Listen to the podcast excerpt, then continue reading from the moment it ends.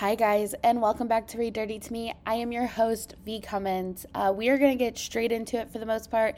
I do want to apologize for the vocal fry today. Uh, it has been a week of just like a sinus something. Um, I don't know what is going on, but it's like I, I've had my hot tea, I have my water I can power through this. Let's go. We've got some great ones today. We have one that, yes, it is another Sara Cate book coming up, but it is the newest release. It was what was supposed to be the last in the Salacious Players Club series, but it actually got signed on for two more. But that is towards the end. We are going to start off with Ex Games by Stella Rhys. I got this once again off of a Reddit recommendation. I don't know what they're doing. I don't know what they put over in the water at Reddit romance books, but those people don't play around. They have excellent suggestions for anything that you might need. Um, highly recommend. You can just go there and search for any type of trope, any type of like really specific thing you're looking for, and somebody has thought of that. Somebody has put it out there. Somebody has given book recommendations. It is perfect. So, um, this was a recommendation from there. Cannot recommend this book enough.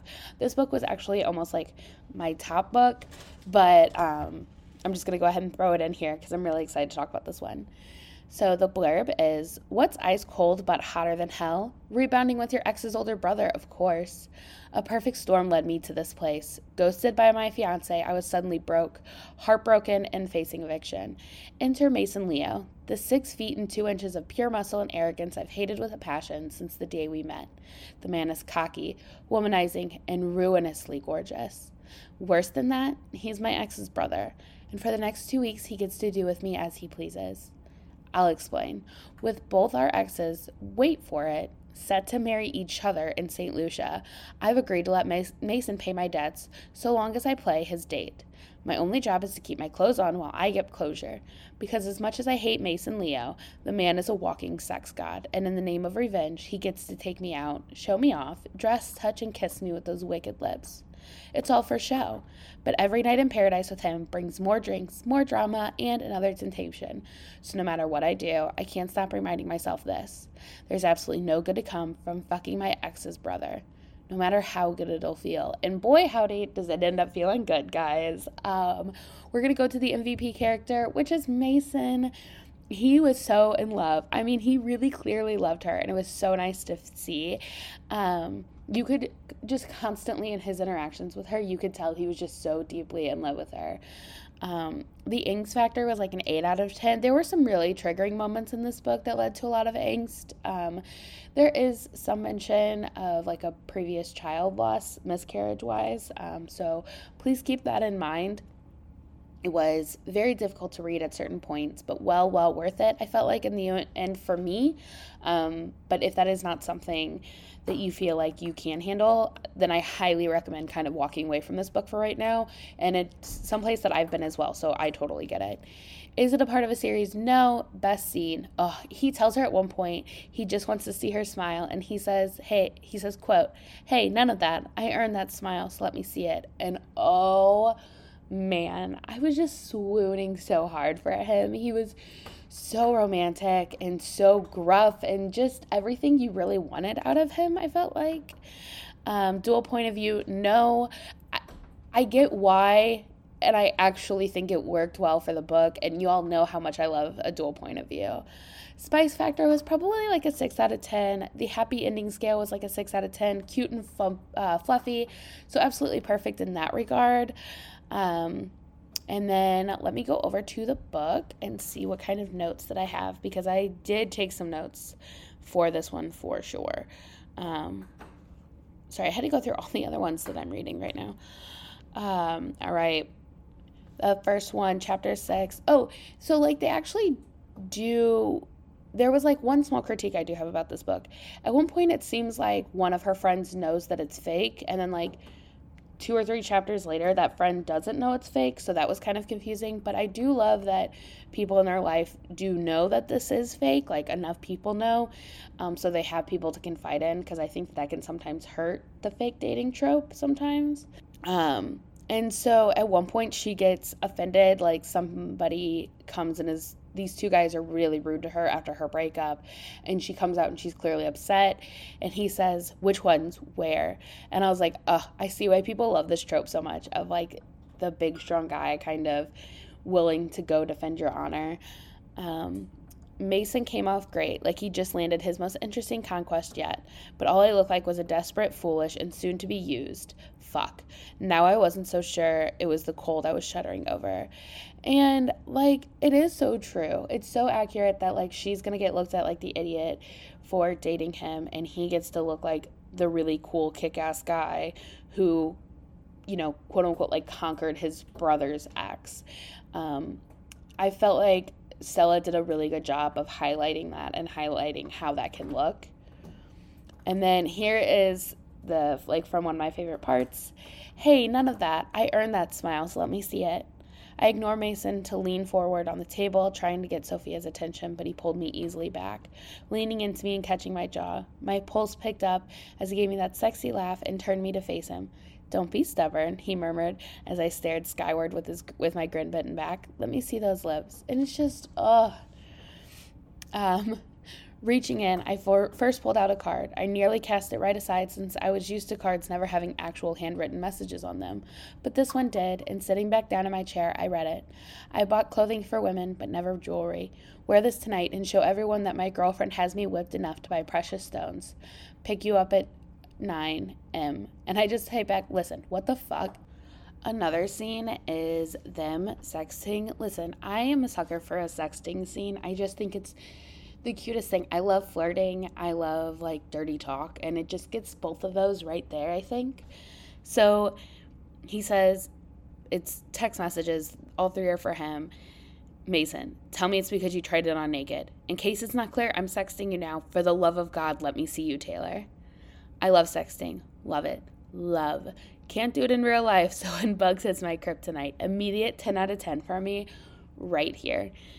Another one is seriously, if my boyfriend bought me that necklace, I'd have sex with him on the street if he wanted. Dear God, Sophia. And listen, Sophia was an absolute great side best friend. She was perfect for the role. Um, here is the there is a trigger warning. I very specifically have it highlighted on page 100 um, so just to let you guys know. And page 131 it says you're not wrong about it either mason said honestly his voice low. Felt good at the time though. At least i thought it did. But i'm realizing now how much more you feel it when you're with someone you've wanted for a while. Every touch or kiss or just the way she looks at you feels nice with any pretty girl but with the one you've been fantasizing about for years, it's like a fucking high. His eyes traced his fingers, which brushed down my calves. It starts to become an addiction, and all you can think about anymore is when you'll see her next. All the things you want to find out about her, what she looks like, happy or sad, how she laughs when she's nervous, what sounds she'll make when you touch her in a certain way. And I just put, I'm going to walk into traffic.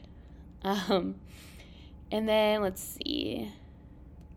So, okay, here is another thing that like slightly frustrated me was there were so many times where he had proved that he wasn't this huge womanizer that his brother had made him out to be to her. And so we're at chapter 23. We're at page 173. And she says, And for Mason, feeling better at a lavish holiday party probably involves sleeping with all the prettiest girls in attendance and breaking his record for number of women in one night. But like by all accounts, she knew he wasn't that guy anymore, so I really didn't understand where that came from. Um, and then so I put he, she like gives him this ultimate fantasy on like what her per- favorite birthday is and i said anyway i have to plan every damn date night i ever have. So just uh, apparently i was cranky whenever i was writing my notes for this one. Overall absolutely adorable book. Probably one of my like I would say top like five, top 10 this year for sure. I'm also reading another one called The Bad Guy. I'm probably going to talk about it next week by Celia Aaron, and I'm only 16% of the way through, but it is really climbing up on my list of really like dirty, fun books. So, very excited to talk about that one. The next one we are going to talk about is Hot Single Dad by Claire Kingsley. And this one is another nanny romance. I am always a sucker for a nanny romance. Um, I actually didn't include it last week because we already had one because I had just gone on a kick of them. So, for the blurb, reasons I need to stop fantasizing about Lena. She's too young for me. She's my daughter's nanny. I could stop there, couldn't I? I'm already a cliche, the single dad who's hot for the nanny, but it gets worse. She's my sister in law. Also, I just realized this fits into the whole like ex's sibling thing, except for the fact that like in this he's a widower, but so it makes it mildly better, but like eesh. I just just realized. My wife died when our daughter was a baby, and Linnea was just a quiet teenager. I barely knew her. When my in laws insist she moved to Seattle to be my live in nanny after a string of caregivers who didn't work out, I reluctantly agree. I wasn't counting on the smoking hot blonde with sinful curves, kissable lips, and a shy smile. Linnea is perfect for my daughter. Fun, patient, and kind. She might be perfect for me too, but I can't think that way. She needs to live her own life, not be saddled with my insta family. Being around her is a special kind of torture, but I have to keep this infatuation to myself. I can't fall for my daughter's nanny, but it might be too late. My MVP character is Caleb. I really liked watching him grapple with what the right thing to do was and how he overcame that. I thought he did a really great job because he really is battling a lot. He's battling, you know, missing his wife. He's battling having this little girl. He's battling all of a sudden his sister come, sister-in-law coming into town and his ex-in-laws hate him. So he's battling all of these different, you know, like fights on different fronts and watching him kind of try to figure that out was really nice. I also really like the book series that this is a part of, but we will get there in a second. It's like oh, well, no, it's just a few questions down. So it is part of a series. It's the Book Boyfriend series. Very fun, very cute. This was the first one that I read, um, and I think it was actually the last one to read. So I am going to go back and read the other ones. Angst Factor was only like a 6 out of 10, I think. Best scene is whenever she saves herself from a bad date. So she's at this really, really bad date and she's really freaked out and she's really scared. And she calls him to stay on the phone with her, but otherwise she gets herself out of that situation, which I kind of liked that twist on it where he had to kind of just sit back and sit on the phone with her and help her and talk her through it. But the whole time she was just consistently being strong and getting herself out of that situation whenever she was really clearly scared. I thought it was a great way to give her that power while also giving her a soft spot to land when she got home to him. I thought that that was perfectly done. Um, dual point of view is uh, it is yes. Spice factor is probably like a six out of ten. Happy ending scale is eight out of ten. It's a good wrap up. It's cute. It's nothing major or like something to write home about, but it is a very good wrap up. Um, and then let me go over to my notes. I only have two. Uh, they're both from her point of view, and it the first one is I swallow hard as he runs his fingers through my hair. He begins at the bottom, sliding his hands up my neck, gently pulling my hair up as he goes. He keeps it in one hand and uses the other to brush the hair from the top of my head backward. His fingers run along my scalp, sending sparks through my whole body. Even after he has all my hair gathered in one hand, he keeps sliding his fingers through it, softly pulling out the tangles. There was something so caretaking in that way and so soft and so quiet and so calm and so like heartwarming in that moment of just like she was just being cared for in a way that I feel would have really worked on me too, where it was just like, it's okay. You're safe, you're protected. Let me do this very small thing of pulling up your hair and making sure that there aren't bumps, there aren't tangles. And just the simplicity of that moment, the simplicity of, you know, it's like whenever you get a really good hug kind of out of nowhere. That's what it reminded me of.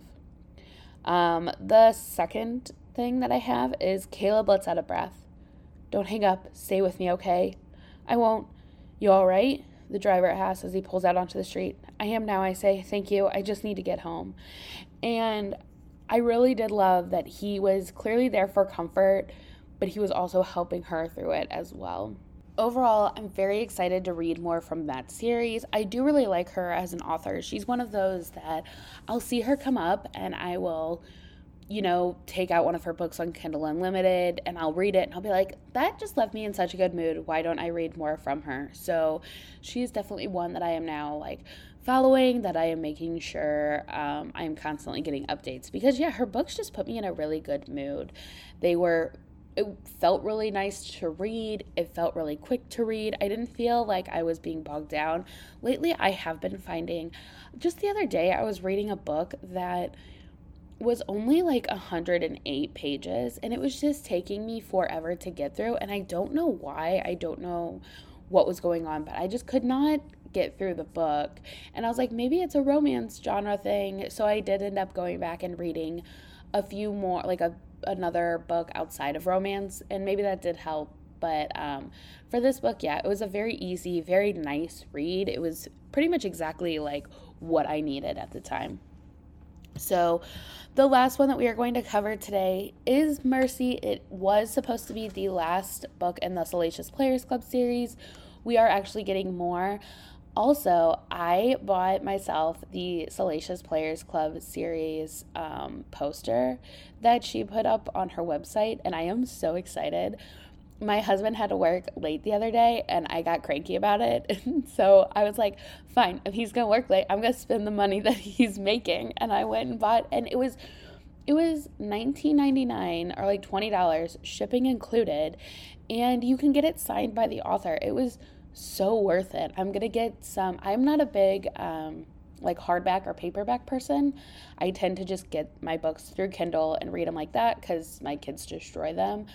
Um, but with hers, I am definitely, when I can, I'm to order some signed paperbacks from her because I really enjoyed the series as a whole. I cannot wait for the other two that we're now getting. We are going to have to wait a little bit longer for those because it does seem like that was a surprise announcement. But one of them is Highest Bidder, and I love a good auction book. Um, so, yes, anyway, those are what's coming down the pipeline for this. But for now, let's go ahead and get into Mercy.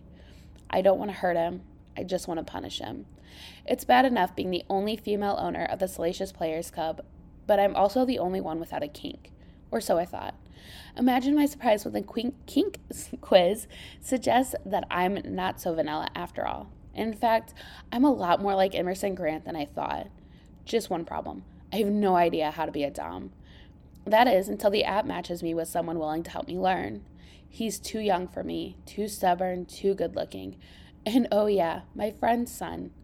Beau Grant is a brat. I'd hate that about him if I didn't love punishing him so much. Underneath all of that attitude is a man who is misunderstood, selfless, and in need of direction. But if he wants mercy, he has to earn it. There are a million reasons why I should stay away, but I'm tired of doing what everyone thinks I should do. I finally know what I want, and I'm ready to take what's mine. And boy, howdy is she. Guys, Maggie was wonderful. Maggie was definitely my MVP character. Um, I think she might actually be my MVP character for the whole series. I loved watching her come into her own.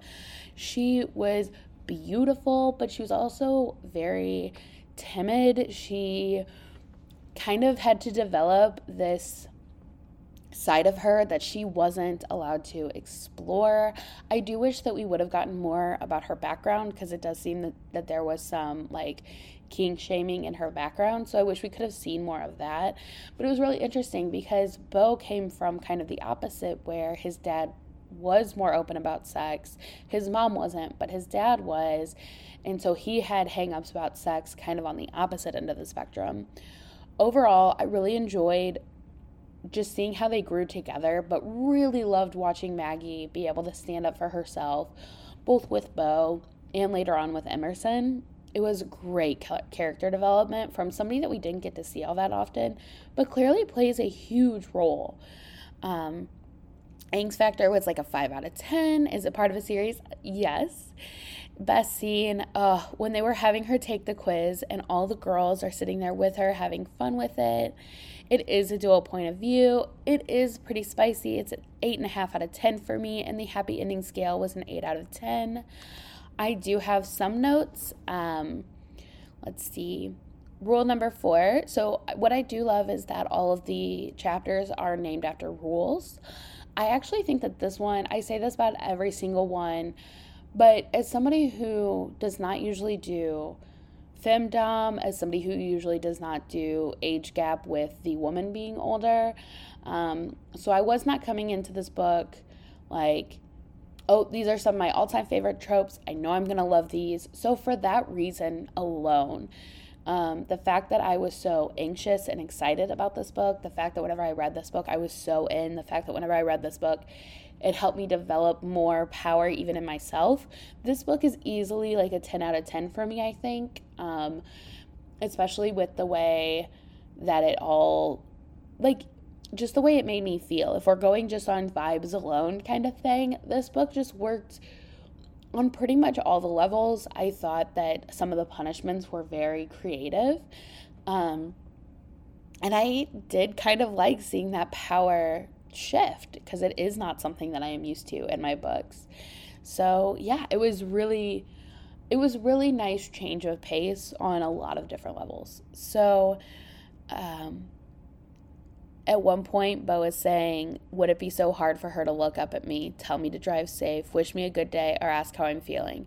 And I'm just going to say it. I don't know where my head was at whenever I was reading this because right now I'm like, Oh, poor Beau. And then whenever, but whenever I took the note, I just said, Oh, he has mommy issues. Oh, this is fun. So clearly, I'm a little bit more empathetic this morning than I am uh, when I was writing this. Um, another one is, excuse me, I ask, mercy will be our safe word. Can you remember that?